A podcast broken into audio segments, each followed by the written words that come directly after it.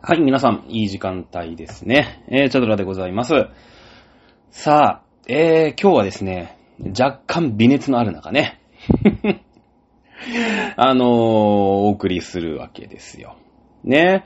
えー、というのも、5回目かな？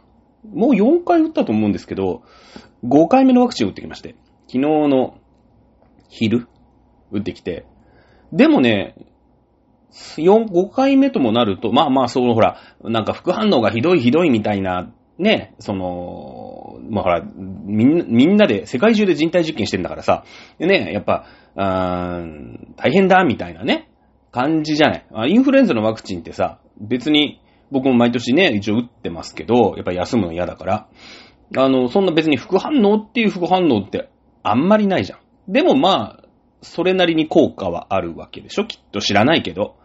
まあでも、あの、インフルエンザにもう何十年もかかってない。いや、一回ね、なんか夏にかかったんだけど、あの、まあそれはほらワクチン切れてるからね、なんか8月とかにかかったことがあって、なんか熱すげえ上がるんだけどって言ったら、インフルエンザですって言われて、なんでってなったことはあった。うん、あの、4、5日休んだけどね。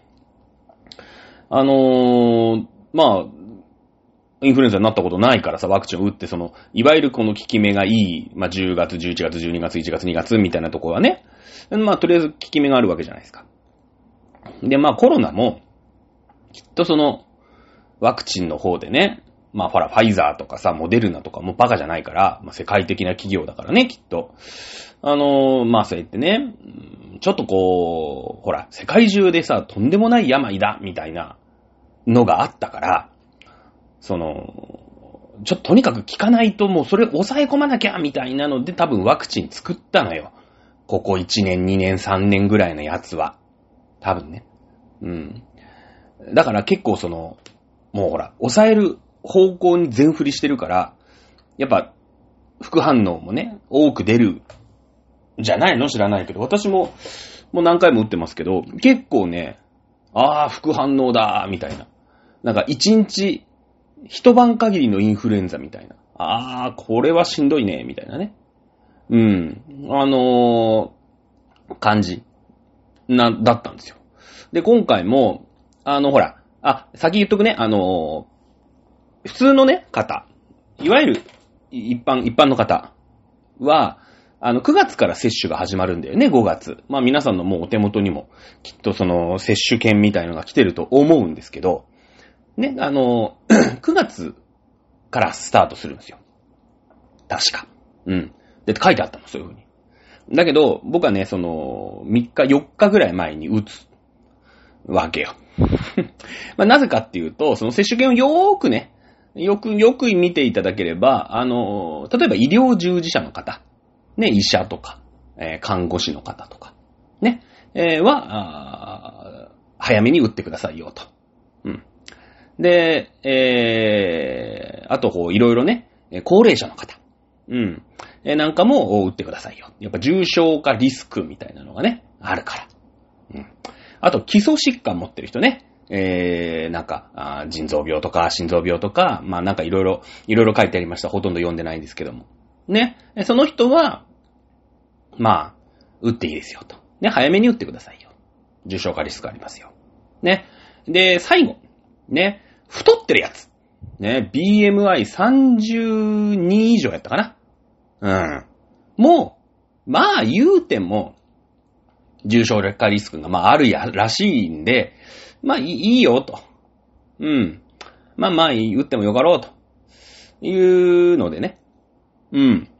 あの、私、えー、チャドラことチャドラでございますけれども、めでたく、ね。あの、デブだから打っていいと。まあ、国が認めてるわけですからね。うん。だ結構ね、もう6月の末ぐらいには打てる状態だったんですよ。6月か7月の、7月ぐらいには。もうその、あれが来てたからね。うん。えー、なんですけども、まあ、ここまで引っ張ってね、えー、9月のほら、なんだろう、みんなと違う時に打っちゃうと、結局みんながは、みんな流行ってる。今回だってさ、そんなみんな打たないじゃん。ワクチン。もうなんか、いいよ別にみたいな。その、インフルエンザワクチン打つ人がまあ打つかなぐらいのイメージじゃない。もう半分以下もいいとこだよね。多分3割4割ぐらいしか打たない。その、やっぱ僕はやっぱ人混みで仕事をする仕事なのね。まあ今はちょっと違うんだけど、内勤なんで、ちょっと違うんだけど、まあ、二十何年間お店で仕事をしてたので、不特定多数の人が来る。うんと、職場で働いてたので、割とそのインフルエンザワクチンとかも、あの、しっかりめにちゃんと打つ人だったの。うん。だから業界的に、まあみんな割と打つよね、みたいな感じなんだけど、ただこれ一般国民全員にならすと、まあ多分、4割 ?3 割ぐらいしか打ってないんじゃないの？特にほら、インフルエンザなんか自費だしね。うん。あの、まあまあ、うちは、その会社でさ、その打つのが推奨されてるんで、その会社でほぼほぼ補助が出るでね、まあ実質、ほ、ほぼ、ほとんどタダみたいな。あの、申請さえ出せばタダですよ、みたいな感じでは打てるんだけど、正直。まあそれとこれとはまた別じゃない、だって。ね、その会社が補助出すほど、補助出さないっていう話なんだから。うん。なので、多分ね、インフルエンザのワクチン打ってる人って、多分3割、4割ぐらいじゃないかなって正直思うんだよね。うん。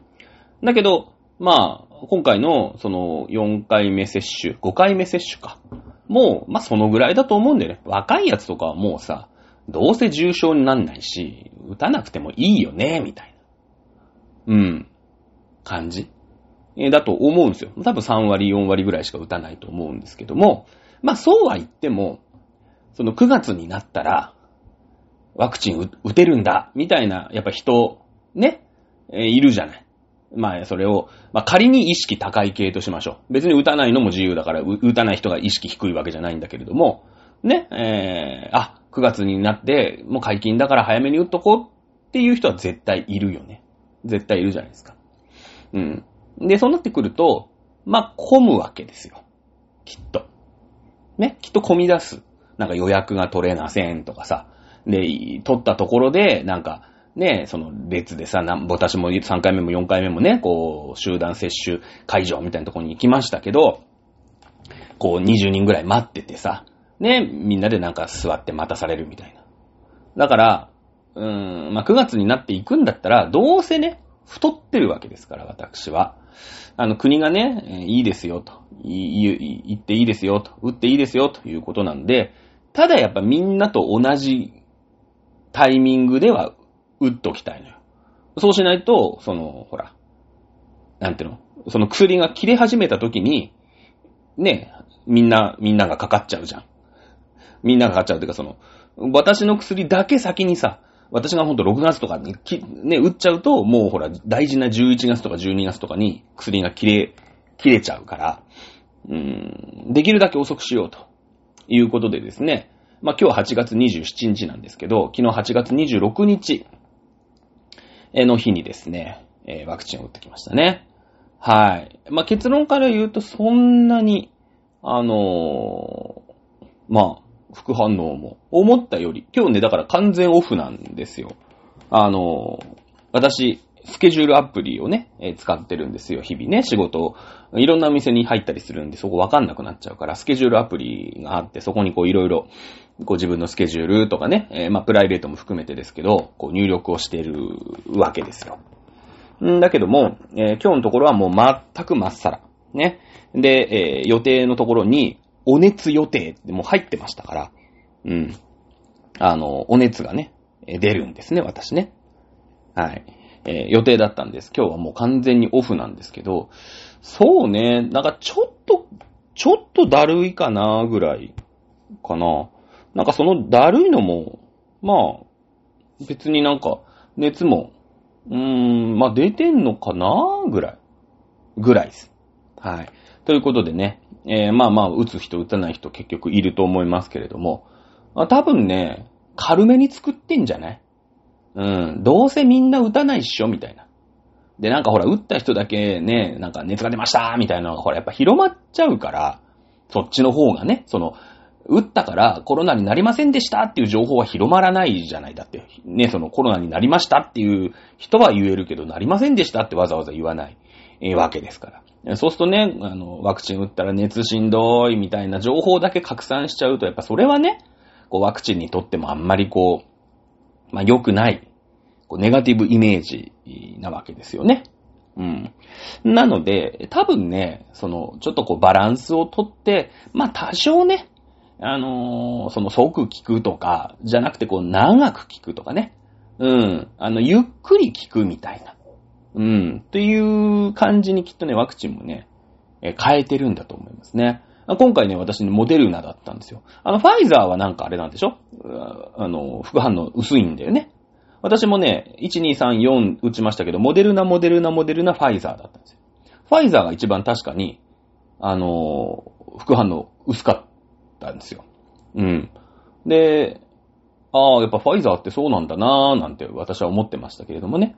えー今回はモデルナだったんですよ。なんか説明してくれた人が、あ今回モデルナ社製ですって言うから、ああ、そうなんですか？と思ってさ。ああ、じゃあちょっと熱出んのかなーなんて思ってたら、あのーその4回目のファイザーよりも軽いね。うーん、軽い。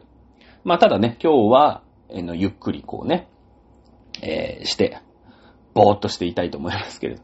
なんかあの、6時ぐらいから飲みに行く約束がポンと入っさっき入ってきたんで、まあ夕方、夜ぐらいからは出ていこうかなと思ってますけれどもね。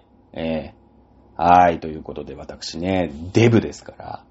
あの、今ね、頑張ってんですよ。パワハラを受けて、今本当にね、あれだね。ダイ、ダイエットっていうのかな？まあ、食事制限っていうのかな？おまあ、やる、やるわけよ。で、確かに、まあ、最初の何キロはさ、ほら、元がね、90何キロあるわけですから、その、40キロとか50キロの女の子が、ダイエットするのとわけが違うわけですよ。ね、もともと倍あるわけですから。なんか、普通の女の子が頑張って1、ね、なんか2キロ痩せました？みたいな、ね、えぐらいってほら、40分の2痩せてるわけですけど。私2キロ痩せたとこで90分の2ですから、なんならもうなんか2キロぐらいだったらラーメンとカツカレーで2キロぐらい平気で重くなりますからね。うん。あの、でもね、体重は順調に落ちてますね。もうね、本当に100キロをね、伺う勢い、本当98.6とか、あの、それこそご飯食べたらもう99.1とか、やべえってなって、まあいいタイミングでそのパワハラ面接があって、100キロはまずいよね、つって。うん。あとその、X、XL がそろそろ入らなくなってきてんのよ。なんか、あの、買う服が XXL になると、普通の服屋にない、普通の服屋って別にそんななんか、ブランドとかじゃないよ。ユニクロとか GU とかそんなレベルだよ。ね。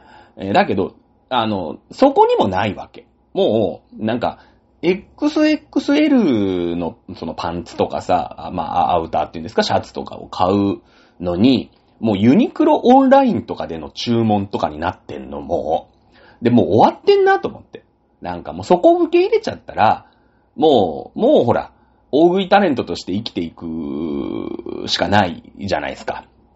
ね、大食いタレントとして、そのデブ、でかいっていうので、売りでもう仕事取っていくみたいな。あとはもう、なんか宝石箱やって言ってるし、言っていく方向しかないわけですよ。ね。えーなんですけど、まあ、やべえってなって、ね。まあ、いいタイミングでこう、パワハラ指導を受け、結構ね、真面目にそのアプリとかもね、やっぱ、あの、ちゃんとしてるよね。昔のダイエットってなんか根性みたいなさ。うん。なんかこう、あんま科学的じゃなかったよね。まあわかんない。私が知らなかっただけなのかもしれないんだけど、なんか結構根性論みたいな感じだったけど、もうほら2000、ね、23年にもなりますと、いろいろ科学的で、ね、すごいよ。だって写真パシャって撮るとさ、その、昼ご飯とかね、私社員食堂があるからそこで飯食うわけじゃない。で、その写真をね、アプリをね、ライザップのアプリパシャってやると、もう勝手に AI が、はい、ハンバーグと、えー、サラダと、ね、なんか、タケノコの煮物とご飯と漬物ですね、みたいな。もう出てくんのよ。ね？出てきて、ピピピピピってやって、はい、昼ご飯は、あの糖質は何グラム、カロリーは何キロカロリー、ね、えー脂質は何グラム、うん、なんだろうね、あと、タンパク質はどのくらい？みたいなさ。そういうのも自動計算して、そのグラフにすんだよ。で、あなたの体重、あなたの身長、で、あなたの仕事、うーん、とかだと、あの、カロリーはこのぐらいに抑えなさい。まあ、さすがだよね、ライザップってね。いや、あの、本気ライザップの人はもっときつい基準だと思うんだよ。だってほら、結果にコミットしなきゃいけないわけじゃないですか。いいね。なので、その本当に1日1000キロカロリーしかダメとかさ、そのサプリでね、うん、なんかサプリとかも買わされるらしいのよ。本気ライザップの人だって書いてあんだもん。その、うん、足りない栄養素のために、どのサプリがあなたは必要ですみたいな。で、私はほら、それ、その、ライザップの本気会員じゃないから、30万円払わないから、その、なんていうの、こう、押しても購入画面とかにはいかない仕組みになってんのよ。だけど、きっと、その、本気ライザップの人とかは、ね、えー、菊池亜美とかは、あの、なんだろう、その、それでやべえってなって何かこう、足りない栄養素はマルチビタミンみたい、ライザップマルチビタミンみたいなのを買わされるんですよ、きっと。で、それも結構まあまあ高いんだよ、多分。ね。物販で稼ぐってのはこういうの基本だからさ。でも私はまあね、なんちゃってライズアップ会員なんで、まあそこまでは、あの、してないね、そこまではないんですけれども、でもこう、グラフがね、積み上がってって。あの、いいよね。わかりやすい。非常にこうね、わかりやすいですよ。だとなんかゲーム感覚でできるよね。あの、やっぱお昼食べ過ぎちゃうと、夜じゃあさ、今からもう今日は疲れたから、ね、えー、じゃあ松屋で、ね、えー、牛飯食べて帰ろう。言ってさ、こう、電車の中でね、松屋ってやると、もう松屋のメニューバーって出てくるんだよ。馬とまハンバーグ定食とかさ、なんかいろいろいっぱいあるじゃない。ね、なんか牛焼肉定食とか、もうその全部で出てるから、あ、じゃあ牛飯ってピッてやると、もう完全に糖質オーバーですよ。ね、カロリー糖質オーバーみたいなのが出るから、あ、これは食ったあかんねやと。ね。じゃあ、じゃあって言って、じゃあ日高屋。ね。まあ、絶対ダメなんだけど。ね。よし、あのー、松屋諦めたやつが、日高屋行っちゃ絶対ダメなんだけどね。こう、まあ、日高屋でさ、うーん、なんか、ラーメン餃子セットとかピッてやると、ビーンってこう、もうビビビビってなんかその、なんか何キロカロリーとかさ、私だと、なんか2000キロカロリーぐらいまではなんか基礎代謝でなんとかなるらしくて、2000キロカロリーは食っていいらしいのよ。だけどもうその2000キロカロリーっていう数字がもう真っ赤の、なんだろうね、20フォントぐらい。もうデカデカとオーバーです、みたいなのになる、なるのよ。ね？そうそうなんかさ、いや別に見られてないし、それでなんかね、お前何食ってんだみたいな、そのパーソナルトレーナーみたいなのは特にいないじゃない？そのマンツーマンの。なんか、あ3ヶ月ぐらいあ後に、その面接があるらしい、面接とかなんかズームのね、面接みたいなのがあるらしいの。途中どうですか？みたいな、頑張ってますね？みたいな、そういうモチベ維持のためにね。だけどその、多分、その、本気ライザップのやつは、その一日俺が日高屋の餃子定食っていうのを、ダブル餃子定食とかを入力した瞬間に多分叱られんだよ。お前何してんだと。本気で痩せる気あんのかと。いい加減にしろと。ねぐらいのパワハラを受けるわけよ。え、多分相当なこと言われると思う。やっぱ人間ってさ、ね、やっぱ欲望の生き物だから、睡眠欲、食欲、性欲はね、やっぱ、あのー、世界三大、世界、世界わかんない。人間三大欲求じゃん、絶対。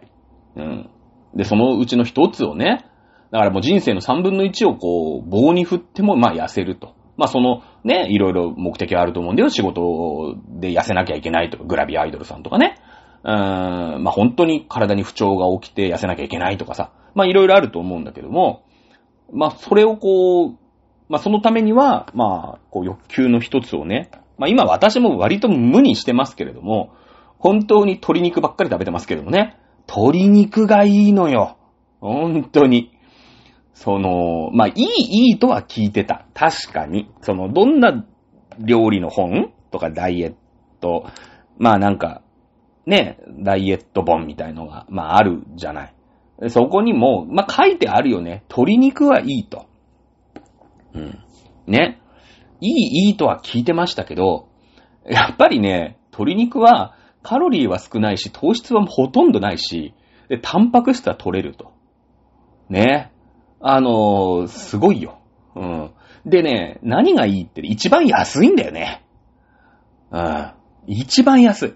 これあの、ちょっとね、あの、お料理する方、スーパーに行く方だったらわかると思うんですけど、いやいや、本当に、なんだろう、業務スーパーとかだったら、もうグラム40円とか、30いくらとかだよ。本当に。私はほらもう業務スーパー大好きっ子さんだから、業務スーパーのね、あの2キロ入った胸肉をひたすら冷凍して、それをこう、解凍しながらね、料理を、えー、してます。はい。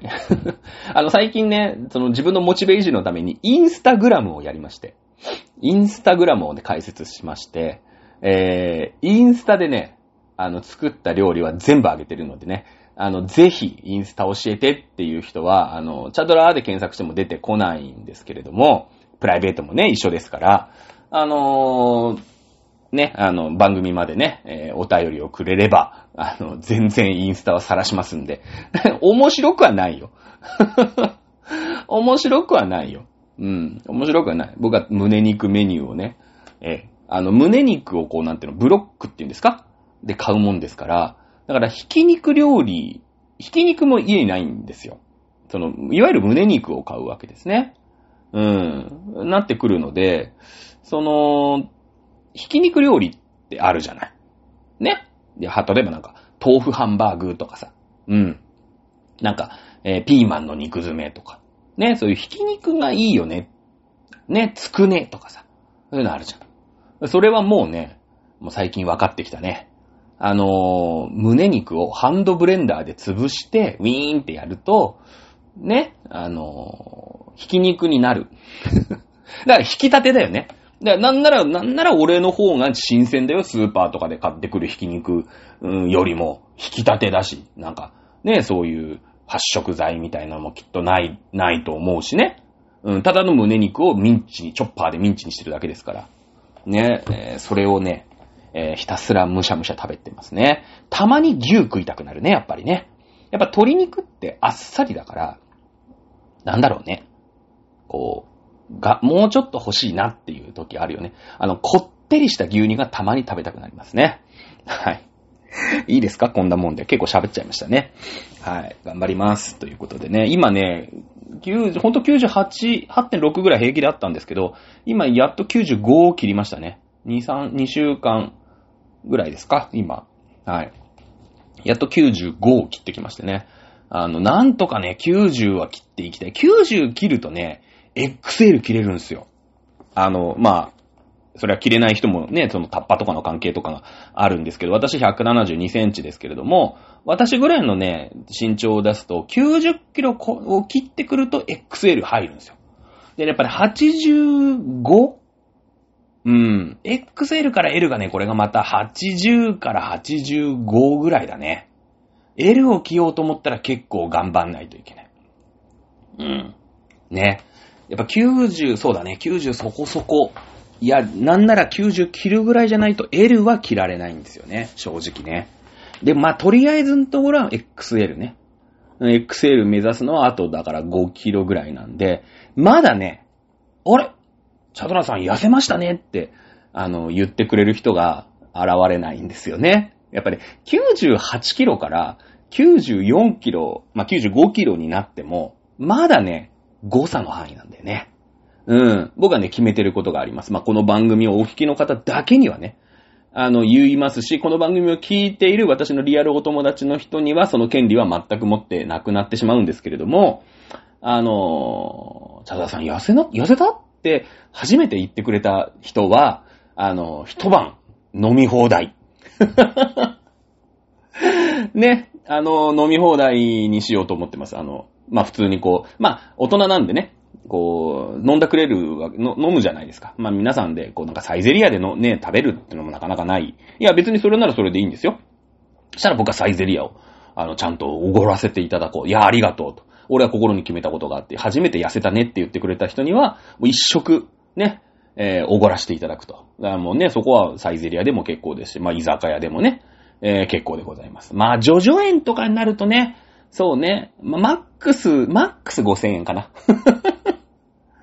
ジョジョ円おごるとほら、二人で6万とかになるからね。うん、やめておきたいと思いますけれども、ね、えー、頑張っていきたいと思います。はい。ちなみにこの間、実家に帰った時はですね、お前帰、ね、なんかお前帰ってくるたびに太るなって言われましたね。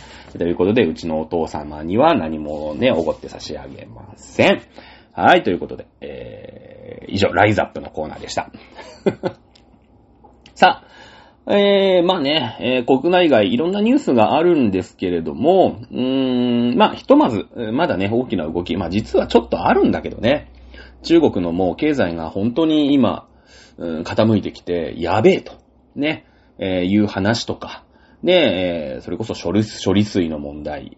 でね、中国がまあ、あ日本の水産物を買わないとか、ね、えー、日本の水産物を使った加工品も買わないとか、ね、えー、あと日本へのね、旅行も禁止した方がいいんじゃないかとか、まあいろんなことを言ってきてたりとかするんで、まあ一回どっかでね、あの、国際情勢、国内情勢含めて、ちょっと一旦整理をする時間を作ろうとは思いますね。えー、けれども、まあ、今回はね、あの、ベルサイユのバラ編、えー、ひたすらベルサイユのバラをですね、やばいよね。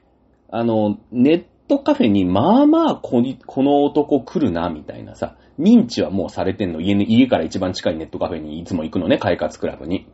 で、まあ、1時間、1時間半ぐらい、こう、で帰っていくわけですよ。でもこう、結構来るわけ。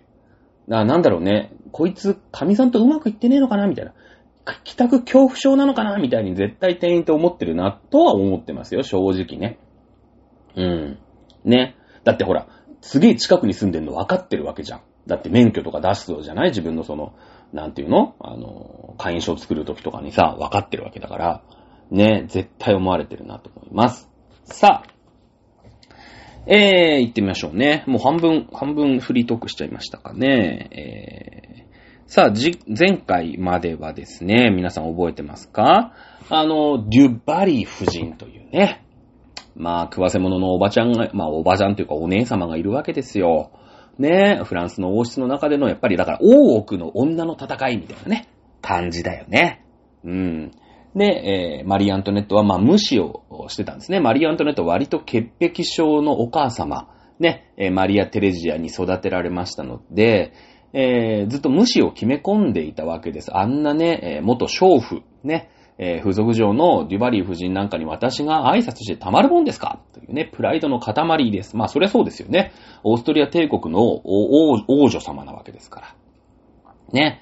えー、ただし、まあ、いろいろ、いろいろなんやかんやあって、こじれた挙句、ね、もともと自分が嫁いできたのはオーストリア、オーストリア帝国とフランス王家の仲直りのため、ね、えー、オーストリアは自分のところのね、えー、オーストリア継承戦争というところで、まあ、国内がガタガタうまいこと言ってなかったわけですよ。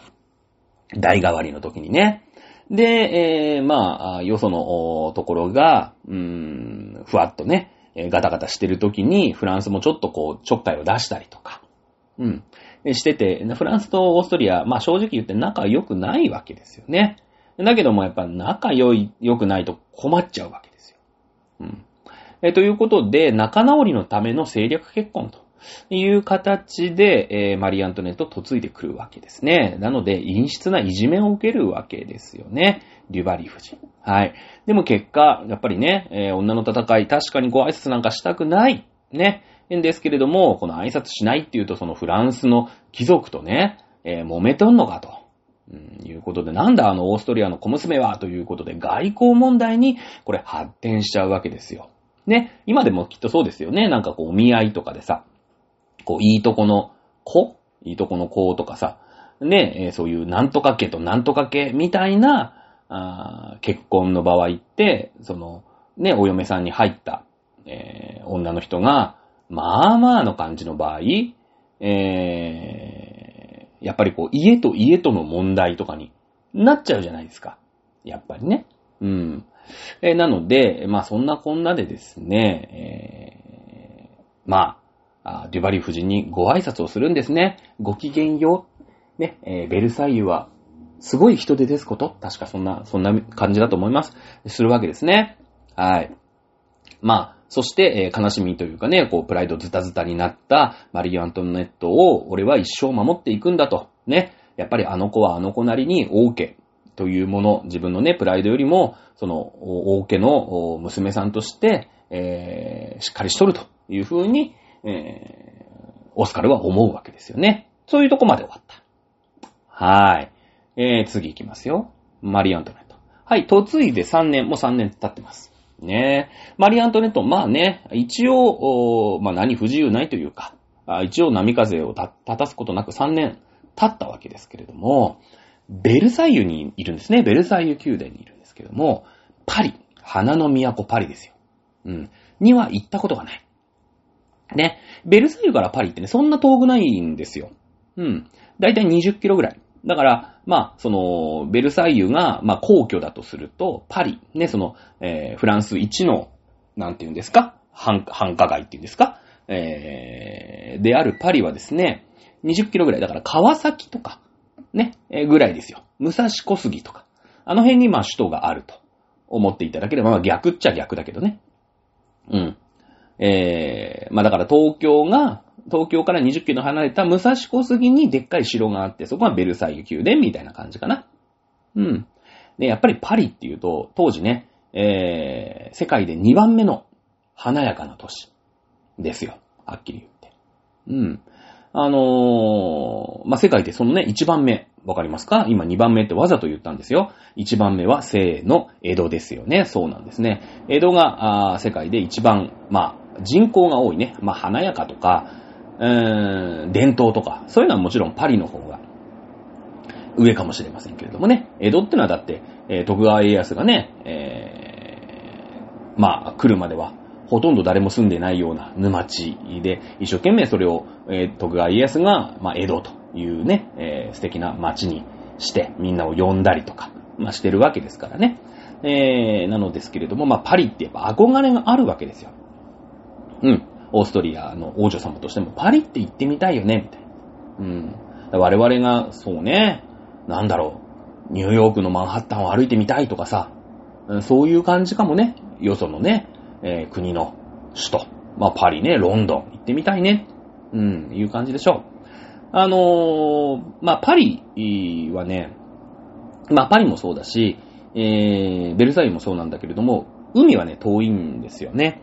えー、海から、海からだいたい150、60キロは平気で離れてます。まあ、この辺はね、やっぱ内陸国家。その、私よく地政学、ランドパワーとシーパワーって言いますけれども、内陸国家っていうのはね、やっぱ内陸に、えー、首都を作りたがるんですね。うん。で、海洋国家っていうのはやっぱ海が主体でしょ。なので、えー、そういう国は海に、海沿いの町を首都に、えー、従うんですよ。うん。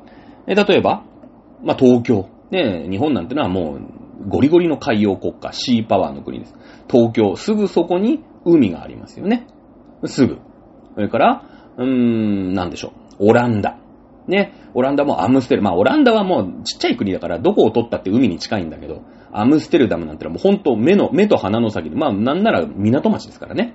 えー、ね。えー、ですよ。がロンドン、イギリスね。うん、イギリスも、うーん、もうすぐ、ね、テムズ川っていう、まあ、でっかい川がありまして。まあ、そこがもう、ほとんどこう、湾に繋がってるみたいな感じなんですね。うん、テムズ川。よくシャーロック・ホームズに出てきますよね、テムズ川ってね。出てくるじゃないですか。うん。だけどね、内陸国家、例えばパリなんてのは150キロぐらい海から離れてるし、北京ね、中国。中国も割と内陸、ね、えー、ランドパワーの国なんです。これもだいたい100、そうね、150キロぐらいは離れてそうですね。これでも近い方ですよ。うん。昔はさ、ほら、シーアンなんつってね、シルクロードの終着点これ多分800キロか1000キロとかのレベルで、あの、離れてますからね、海から。うん。はい、ソ連。ね、ソ連っていうか、まあ、ロシア。モスクワは遠いよ。モスクワは500キロ以上離れてますね。うん、モスクワもね、一時期その海洋国家として頑張ってる時期があったんですね。その時の首都がサンクトペテルブルクという町ですね。ここはね、港町なんですね。港町なんです。ただ、やっぱりね、えー、無理があるわけですよ。ロシアが海洋国家として生きるのはなかなか無理がある。ね。で、イギリスだのスペインだのに邪魔されてっていう話はしましたよね。諦めたんです。で、えー、モスクワという内陸に移したんですね。あの、首都をね、移したんです。やっぱり内陸の国家っていうのは、やっぱり海洋国家とバトル可能性がありますので、えー、その、内陸国家としては、海軍が弱いんだよね。内陸の国内陸というか、ランドパワーの国って。なので、その海沿いにね、うーん、首都を置いちゃうと、その、海洋国家の国がわーって船で攻めてきて、一気に首都陥落しちゃうんですよ。まあ、そういうのがやっぱり怖いので、内陸にこう、本拠地を構えると。ね、えいう癖があります。まあまあちょっと余談でしたね。えー、いうことで、マリー・アントネットさん、ね、パリに行きたくて行きたくてしょうがないんですね。えー、なんだけれども、やっぱりね、大事な大事な、まあ、次期国王のお嫁さんですから、そんななんかね、えー、チャラチャラパリ旅行なんか行かせたくないということで、やっぱ3年間貴族に反対をされてるんですね。まあ、というのも、その時のパリ、うん、っていうのは、非常にこう治安が良くないんです。うん。なんでか。まあ、治安が良くない国の特徴ですけど、基本みんな貧乏なんですね。金持ち喧嘩せず。治安が悪いっていうのはね、やっぱ貧乏人がやっぱ喧嘩をするんですよ。うん。お金持ってる人には、あんまり喧嘩しないです。まあ、大きなね、戦争みたいなのやりますけれども、いわゆる治安みたいなのは、やっぱ庶民のね、暮らしぶりが非常に、えー、問題になるわけです。うん。ね。やっぱパリの街も、本当に一つ路地を入ってしまえば、えー、例えば窃盗であるとか、障害であるとか、ね、こういったものが横行するような、まあ、花の都とは名ばかりの、うん、土地だったんですね。ということで、まあ、あなたは王宮の中にいなさいというふうに言ったんですけど、マリー・アントネット、もう3年やぞと。いい加減行かせんかいということでですね、えー、まあ、パリ行きをね、えー、決めるわけです。まあまあ、ダダをこねるわけです。さあ、そういうイベントごとでシャシャリ出てくる奴がいましたよね。はい。オルレアン公です。ね。いろんなところでちょっかいを出してね、マリアン・アントワネットを亡き者にしようと。ね、あなんなら、その、王太子殿下ですか？マリアン・アントワネットの旦那さん。ね、これもほら、銃に細工したりとかして、亡き者にしようと。ね、この、まあ、ゆくゆくルイ16世になるマリー・アントネットの旦那さんがいなくなれば、なんならマリー・アントネットも含めていなくなれば、ね、あの、現国王の後、ね、えー、現国王にすげえ恩を打った人ですから、意外に俺ワンチャンあんじゃね？ね、えー、いうことでですね、国王の座を狙ってるオルレアン公なんですね。はい。えー、こういうと、こういうね、そのイベントごとってのはやっぱさ、チャンスじゃない。第一次世界大戦でもそうでしたよね。えー、王太子、ね、その、ね、セルビアですか？あに、こう行くわけですよね。オーストリア、ハンガリーの王太子が行ったら、こう殺されちゃう。暗殺されちゃう。ね、同じですよね。同じですよ。だって王太子の、マリー・アントワネット、王太子とマリー・アントネット。もちろんマリー・アントネット単体で行きませんよ。この人と結婚しましたよっていうことで、お披露目パーティーみたい、お披露目、なんていうの、パレードみたいなもんですからね。うん。はい。えー、オルレアン公が、まあ、シャシャってくるわけですよ。ねえー、オスカルは、まあ、アンドレと、アンドレ自分の部下ですよね。自分の部下、この絵隊長の部下、ね、幼馴染のアンドレと下見に行きます。ね。えー、ですけれども、やっぱちょっと仕事がぬるい。うん。大通りだけ見て。まあ、そりゃそうなんだよね。やっぱり大通りのパレードが大丈夫かな。ね。どっかから狙撃されたりしないかな。ということで、パレードの大通りだけ視察するんですね。うん。だけれども、こう、脇道は、まあ、見なかったわけですよ。先ほども言いましたように、一本も路地を入ると、やっぱ治安は悪いんですね。まあ、パン、ね、その、だってさ、ね、その何、何年後後に本当にパンがないなら、ね、ブリオシュを食べればいいじゃないっていう話なわけだから、パンがないやつが多いわけですよ。ね、パン泥棒。うん。ね、えー、が、その、いっぱいいるのよ、パン泥棒が。ね、そういう窃盗とか、食い逃げとか、まあそういう治安の悪いパリ。ね、ここはね、えー、オスカルとアンドレも見なかったたんですね。本当はだって失業者とか、路上生活者とか、まあそういうの溢れてるわけよ。ね、えー、いうのはまあ、その、大家側のね、えー、人間として、まあ、あオスカルとアンドレ頑張って下見をしているわけですね。で、その中のね、パン泥棒に、ジャンヌという女の子がいます。ね、この子も後々絡んでくる。まあ私ね、ちょっと先まで見てますから、後々絡んでくる。まあ今日はね、今んとこあんまり絡ん絡んできません。ね、このジャンヌという女の子。この子もね、えーパンを盗むんですね。まあそういう、こう、貧乏な庶民の一端として書かれてるんです。まだね、なんかその他大勢みたいな、なんか少女 A みたいな感じなんですけどね。ジャンヌちゃん。はい。えー、この子ね、没落貴族の子なんですよ。お父さんはそこそこ偉かった貴族っぽいんですけれども、まあ何らかのね、政変とか、あーまあそういうスキャンダルとか、まあそういったもので、えー、お父様はいないんですね。で、お母さんはもう、普通にこうね、都落ちして、まあパリで細々と暮らしているんですけども、すごい生活は苦しい。没落貴族の子で、今はもう小泥やりながら、パンを盗みながら生活しているみたいな感じ。この子のジャンヌちゃんね。うん。で、えー、まあ、ジャンヌちゃんは、もうね、こんな家住んでられっかーということで、そのやっぱお母さんにさ、たしなめられるんだけど、住んでられるかーってことでね、まあ、家出をするんですよ。まあ、このジャンヌちゃんは後で出てくるんで、まあ、ちょっと一つ置いておきます。ね、ジャンヌちゃん。はーい。さあ、さっきも言ったように、イベントごとでシャシャリ出てくるオルレアン校。ねまたね、オルレアン校もね、卑怯なんですよ。自分ではね、何一つしないんですね。この人だってさ、最初に嫁いでくる時に襲撃したりとかしてるでしょ？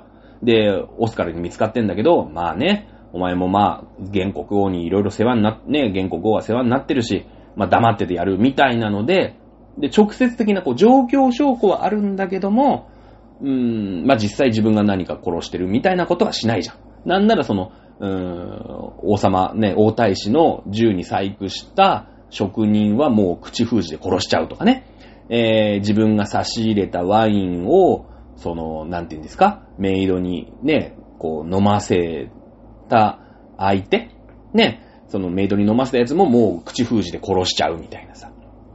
まあそういう、まあそういう男なんですよ、オルレアンコって。まあそうやってこう、いろんなライバルを蹴落として、え今の国王のね、お気に入りになったっていう、まあ人なわけですよ。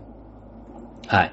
えー、この人がですね、今度また、ね、また違う名前出てくるんですけど、ドゲメネ公爵っていう、まあよくわかんない名前なんだけど、こいつを使うわけですね。このパリに王太子とマリー・アントネットが行くというパレードがまあやるということが決まりましたんで、ドゲメネってやつと。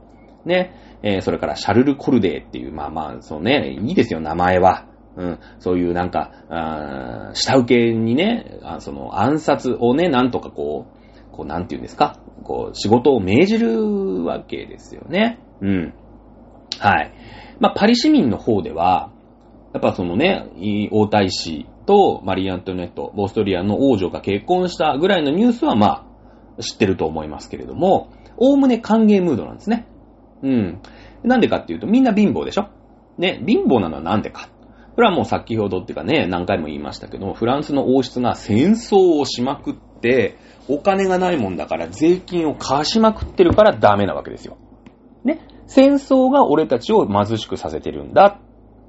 いうふうにパリの市民は思ってるわけよ。はい。アントワネットは何で嫁いできましたか？言うと、オーストリア帝国とパリ、パリというか、まあ、フランス王家の、まあ、平和の架け橋、ということになりますよね。マリー・アントネットと、そのフランスの王太子、まあ、ルイ、後のルイ16世がしっかり結婚して、二つの国が仲良くなりさえすれば、ね、えー平和にな、なるんじゃないか、ということですよね。平和になってくれれば、俺たちの暮らしも、暮らし向きも良くなるんじゃないかと。うん。いうことで、おおむね歓迎ムードなんですね。うん。まあ、それはパリにさ、その、凱旋パレードみたいなのするわけですから。はい。えー、いうことですね。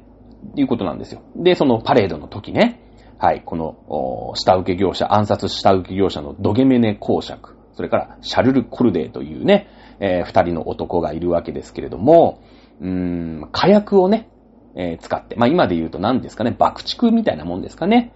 えー火薬を使ったテロ。まあ、うーん、なんでしょうね。その、馬なんでね。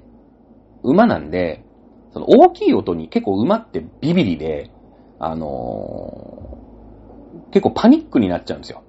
うん。大きい音が近くで鳴ったりすると。で、それでいいと。ね。えーいうことで、その、まあ、戦国時代なんかも、日本のね、戦国時代なんかも、鉄砲、その武田の騎馬隊とさ、織田信長の三段鉄砲みたいなのあるんだけれども、もうあんまりにも鉄砲の音がもうすげえ鳴り響くから、馬がビビっちゃって走らないみたいな。その、いや、いい武将のいい馬はそれでもビビんないで頑張れるけど、だってね、いい、いい馬もいりゃダメな馬もいるわけじゃないですか。だからダメな馬はほんとヒーンってなっちゃって全然働かないみたいな。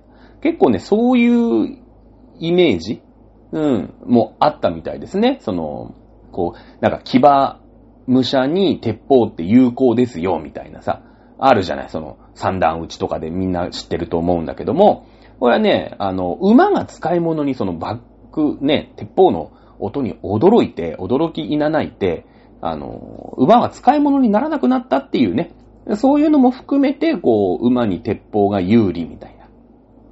うん。いうのもあるみたいですね。まあまあ、ちょっと余談なんですけれども、爆竹をね、使ってこう、テロをやっていこう。いう感じになるわけですよ。だけども、まあここでね、えー、失敗するわけですね。失敗するわけです。ここでもね、あのー、オスカルがやっぱね、やっぱほら、姫のさ、この絵隊長だから、ね、えー、頑張ってそう、守ってさ、ね、いろいろ見、こう見回りとかしてると、なんだあいつらはと。なんか企んでやがるなということで、爆竹をね、使ってテロを起こそうとしてんなということで、まあ、とっ捕まえるわけですよ。はい。ものの見事に失敗。まあね、基本、こう、ね、えー、オスカルが、ギリギリのとこでね、まあ、こいつは毎回ギリギリのとこで、えー、救世主になるっていうね。まあ、そういう役回りなんですよね。もうなんか、ね、えー、最終的には、こう、ね、印籠を出すやつが一番偉いみたいな、そういうお決まりなんですよ。なんかピンチになった時にオスカル来るんですね。オスカル来るんです。で、救うんですね。だってマリー・アントネットがそこで殺されたりとかさ、テロが成功しちゃったら、もう、ねえ、あれにならないでしょ？物語になりませんからね。はい。ということで、今回もね、あのー、何ですか？えー、暗殺のね、企みは失敗するわけですね。失敗するわけです。オルレアン公の、ね、で、オルレアン公は、シャルル・コルデーっていうこの下っ端業者ね、うん、に指輪を渡してんですね。指輪。ね。指輪にはね、なんと、毒が仕込まれてるんですよ。まあ、仕込まれてるというか、まあ、毒が塗ってあったのかな？うん。で、その指輪で、毒をね、まあ、服毒して、シャルル・コルデーは、まあ、その場で死ぬわけですよ。ね、すごいでしょ。だからもうなんか、い、これが成功したらもうすげえ報酬やると。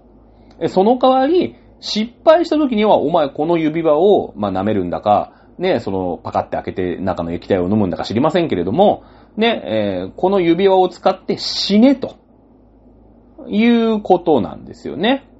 うん、いうことなんですよ。ね、ここでもだからその、実行犯ってのはもう、もういとも簡単に、なんですかね、あの、殺されちゃう。ねえ。えー、まあ、ちなみにね、この後、まあ、いっぱい出てくるんですけど、このフェルゼンという男も、まあ、実はその場にいたんですね。パリにいたんですけど、このフェルゼンはね、その、もうちょっと後でしっかり出てきます。はい。えー、で、さっきのさ、ジャンヌちゃんっていたじゃない？コソ泥の、ね、仏落貴族の家出した、なんていうの、コソ泥のお姉さん。このコソ泥のお姉さんはね、うまいことやって、あの、ある公爵のね、奥さんまあ、あの、うまいことやってっていうか、半分当たり、当たり屋っていうのかな今で言う当たり屋みたいな。その馬車に、なんかわざと引かれて、なんか、もう、私かわいそうでしょみたいな。私、貴族のね、貴族の生まれの娘なのに、こんななんかひもじい思いをして、今に、今あなたのね、馬車にも引かれて、なんてかわいそうなんでしょっていう演技をすると、まあその公爵の奥さんがね、それはかわいそうに、ね、えー、言って、まあその屋敷に入り込むみたいなね。またこのジャンヌちゃんっていうのは、後々、この物語にぐいぐい絡んでくるんですよ。ね。え、なんですけども、まあそうやって没落貴族のジャンヌちゃんが、ある公爵、ね、貴族のおお家に、まあお呼ばれをされるというところだけ頭に入れておいてください。ね。え、えー、はい、アントワネットね。いうことで、その、パリの、まあ、なんていうのかな、え凱旋パレード、ね、襲撃事件失敗と。いうことですよね。はい、これがな第何話かな。ここでまあ一回一回終わるわけですよ。さあ、もう一話ぐらいいけるかな。さあ、マリー・アントワネット、まあね、嫁いで3年経つ経つんですけども、あの、お子さんの話出てこないですよね。やっぱり嫁いで3年も経ちますので、子供は、みたいな話になっていくわけなんですけれども、アントワネットとね、その王太子ね、うん、後の16ルイ16世なんですけれども、どうやらね、まあ、あんまりうまくいってない。うん。まあ、なんなら、マリー・アントワネットが、まあ、最初ね、結婚時に、えー、王太子太ってるし、オタクだし、まあ、ときめいてないじゃないですか。だけどね、やっぱ3年も一緒に暮らしてるわけですから、で、しかもアウェイでしょなんならだから、旦那さんの実家に一人で行くみたいなもんじゃないですか、アントワネットとすれば。フランス王家に嫁ぐってそういうことだよね。もう、なんか、お、ね、お父さんからお母さんからみんなそのフランスの宮廷の中にいるわけですからね。えー、完全にお嫁に行くみたいな、アウェイですから、やっぱ寂しいわけですよ。ね。えー、なんで、やっぱりこう、相手してほしいなるんだけども、まあね、あんまうまくいってない。うん。ね。なね、セックスレスなんですよね。正直ね。で、こう、大太子の方は大太子の方で、その、なんていうの？南京錠？南京錠作るのね、この人趣味だったらしくて、まあ、ちょっと、ちょっとやばいでしょ？オタクもいいとこでしょ？な、南京錠だよ、だって。で、ちょっとこの人やっぱオタクでずれてるから、その、マリー・アントワネットに、こう、なんだろう、錠前をプレゼントするんですよ。南京錠を。ね。えー、でさ、いやいや、そういうことじゃないじゃんって。えー、そういうの欲しいわけじゃないよねっていうこと？マリー・アントワネットにしたら。いやいや、ちゃんと向き合ってさ、ラブラブしようぜ、みたいな感じじゃないですか。ね。だけど、この錠前プレゼントされたのに、錠前をポイッガーンってね、こんなんいるかって言って捨てちゃうんですよ。うん。うまくいってないんですよね、この夫婦ね、完全にね。で、そこはね、あの、フランスから来たね、教育係メルシー博に叱られるんですよ。お前なぁと。いやいやいやいや、そのね、まあいろいろあるんだろうけど、そういう、ね、その、まあ、自分の嫁ぎ先でうまくいってないみたいなことになると外交問題とかになるわけでしょ？いい加減にしなさいって言ってまた怒られるんですよ。ね。で、まあ、大大使の方は大大使の方で、その、オスカルにね、まあ、悩みを打ち明けるんだけど、やっぱ容姿端麗、美人なね、奥さんをもらって、自分はね、プッチョだから、そういう、で、しかもオタクだから、なんだろうね、オタクって辛いよね。その、気遅れしてね、マリオ・アントワネット、美人の女の子のマリオ・アントワネットに気遅れして、なかなかこう手が出せないんだと。ね。えー、いうことなわけですよ。なんだ、装飾系男子なのかな？うん。いうことですよ。なんかその、装飾系男子と、うん、おてんば娘みたいなね。うん。だけどまあうまくいってない、その夫婦関係がうまくいってないのはまあ確かなわけよ。ね。そこでね、出てくるのがこのフェルゼンってやつ。さっきね、そのパリの襲撃事件の時にたまたま、まあ居合わせた、うん、貴族なんだけれども、フェルゼンってやつがいるわけですよ。ね、しかもこの仮面舞踏会、ね、ありますよね。少年隊の歌にもありますけれども、仮面舞踏会、ね、その素が、素性を隠して、まあ、素性を隠してったってね、あんな仮面で素性なんか隠れないんですよ。はっきり言って。だってなんかこう、ね、目のとこにキューンってさ、バタフライマスクみたいなのをね、かけるだけだから、誰、お前が誰かなんてのは、わかるわけですよ。その社交場であればね、あ、何々夫人ですね、わかるんだけど、だから、この仮面舞踏会って、要はね、あの、日本人にすごいわかりやすく言うと、無礼講です。ね。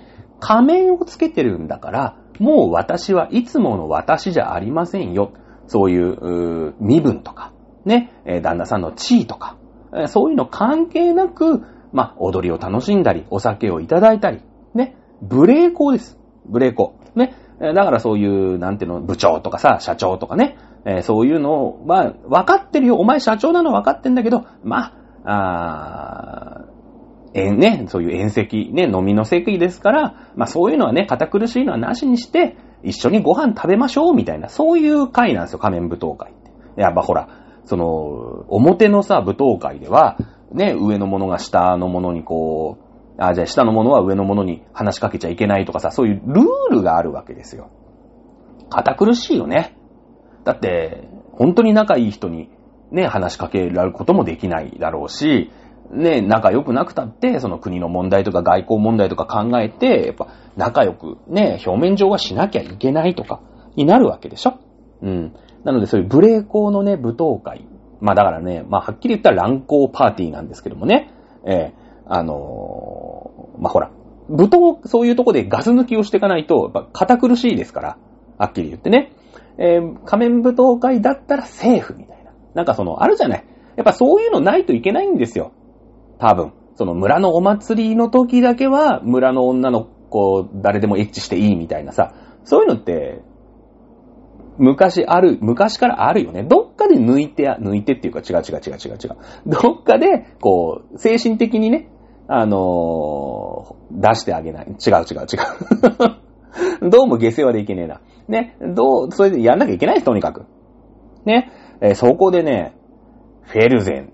で、当時18歳なんですけれども、当時18歳。アントワネットも18歳なのかな？ここでね、フェルゼンってのがね、イケメンでね、アントワネットときめいちゃうんですよ。そしてフェルゼンもときめいちゃうんですよ。ねえ、来ちゃうんで、ここでね、恋が始まるんですよ。はい。なんかもうほら、でもさ、フェルゼンとラブラブしちゃう。まあ仮面舞踏会はまあそういう場所だから、ね、まあその、その辺のワンナイトラブはいいとしよう。しょうがない。ね、そういう、そういう世界だから。だけども、こう、アントワネットちゃんはおてんばだから、プライベートでもちゃんと仲良くするんですね。するんですよ。で、まあ、オスカルさんは、まあ、仮面武道会か、うーんってなるんだけど、その、それ以外でもね、仲良くするから、まあ、ね、仮面武道会の時は見て見ぬふりをするんですけど、ね、いやこれ、まあ、アントワネットさん、ときめいてんなと。で、自分の夫ともね、まあ、んまうまくいってないから、まあ、あれやなと。やべえなと。いう感じでね、オスカルが絡んでくるんですけども、はい。ここでまたグラッとするでしょアントワネット絡み、ガラ、グラグラッとするじゃないですか。はい、ここに出てくるの誰？ね、オルレアン公ですよ。オルレアン公だよね。あのー、ここでね、その、まあ、次期国王の正式な奥さんである、アントワネットが、その、まだね、ほら、フェルゼンと、まあ、舞踏会でまだ踊ったぐらい。ね、まあ本当は何かあったのかもしれないけど、まあそこは描かれてないよ。ね。で、その貴族たちにもそこで何かあったとしても、まあまあまあまあ、みたいなところもあるから、いいんだけど、ね。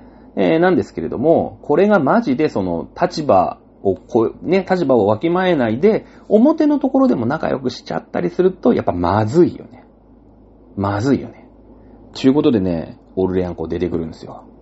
人弁士ってのがいるんだよね。うん。その、筆跡とか、ね、まあ昔言うと筆跡を似せて、偽のこう書類を書くみたいな。特に今は、今と違って昔は全部手書きでしょ？その羽ペンとかでシャラシャラシャラシャラって書く。ね、えー、戦国時代とかさ、そういう時、ね、今だったらなんか、そのパソコンとかが使うんだでしょうけど、そんなことないですからね。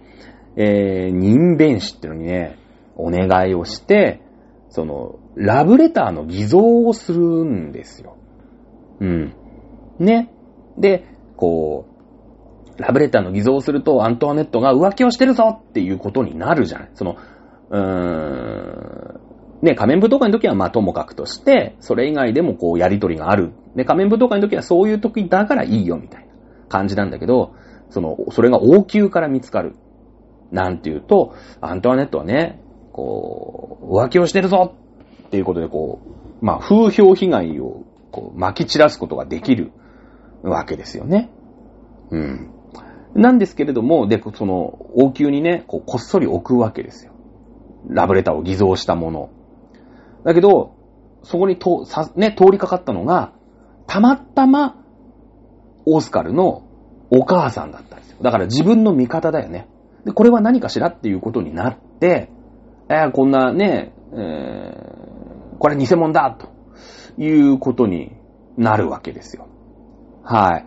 で、えー、その人弁士はね、どうなるか。もうお分かりですよね。え殺されるんです。ね。えー、これだから、オルレアン公と。で、その、まあ、腰巾着みたいなデュバリー夫人ね。うん。デュバリ夫人が殺すわけですよ。ね。やっぱりさ、やっぱりフランス王家ってすごい権力があるから、アントワネットはね、まあ、ただただ、やっぱり、ね、その、二十歳そこそこ、18歳そこそこの女の子が、あ、あの人かっこいいみたいな。もっとお話ししたいみたいな。純粋にその感じよ。その感じなんだけど、そこをね、利用するその、まあ、オルレアン公であり、デュバリー夫人であり、ドゲメネ公であり。まあ、こういう人たちが、こう、フランスとオーストリアの仲を悪くさせよう、悪くさせよう。ね。やっぱいるわけですよね。うん。ね、えー、そういう人たちにこう利用されてるっていうのかな。そういう、こう、フランス王家の闇だよね。闇。うん。ね。えいうことで、まあ、アンドレイもね、えー、その中でですね、まあまあ、その、自分がね、心ときめくオスカルが、まあ、アントワネットがさ、もうこんな状態だから、もう気が気じゃないわけよ、ああの、オスカルは。だ自分が目離したらさ、何しでかすかわかんないわけじゃん。もう、どっかの貴族のね、フェルゼンにときめいてみたり、ね、その、そういう油断と好きだらけだから、そういう、なんていうのかな、こう、ラブレター、偽ラブレター事件をね、えー、リュバリー夫人とかに画策されてみたりとか、ね、えー、爆竹問題、その、パリに行きたいみたいなさ、わがままを言ってみては、その、爆竹事件ね、未遂に終わるんですけども、ね、こう、ほっとけないじゃないですか。ね。ほっとけないですから、やっぱオスカルはもうアンテオネットべったりなんですね。アンドレは、まあ、ちょっとね、あの、オスカルのこと大好きだから、なんだよって言って、ちょっとこう嫉妬するんだよね。なんだよ、アントワネットばっかりよってなってるんですよ。ちょっと今日はね、もう時間がないんで、もう一話行きたかったんだけど、ご次回にします。このアンドレの気持ちね。うん。今、アンドレが、その、アントワネットとオスカルべったりだから、うーんってなってるんだけど、このアンドレの気持ちがね、また変わっていくんですよ。これが次の回なんでね。うん。ついてきてるついてきてる？大丈夫？僕は面白いよ。僕は面白くやってるんだけどね。大丈夫かな？この、この、この、バッサリみんな聞いてない可能性あるね。はーい。ということで。ね、今日はちょっと、フリートーク長かったですね。15分長かったね。そしたら最後15分でね、もう1話いけたんじゃないかなと思います。さあ、えー、結構ね、まだまだ物語は、これでもまだ4分の1もいってないよね。5分の1か、6分の1ぐらいかな。まだ多分8話とか7話ぐらいじゃないかなと思いますけれどもね。全部で、確か60話ぐらいだった気がしますんで、はい。まあ、そんな感じでね、どんどんどんどん、ね、複雑になっていく。ベルサイユのバラね。やっていきましょう。また来週お楽しみください。さよなら。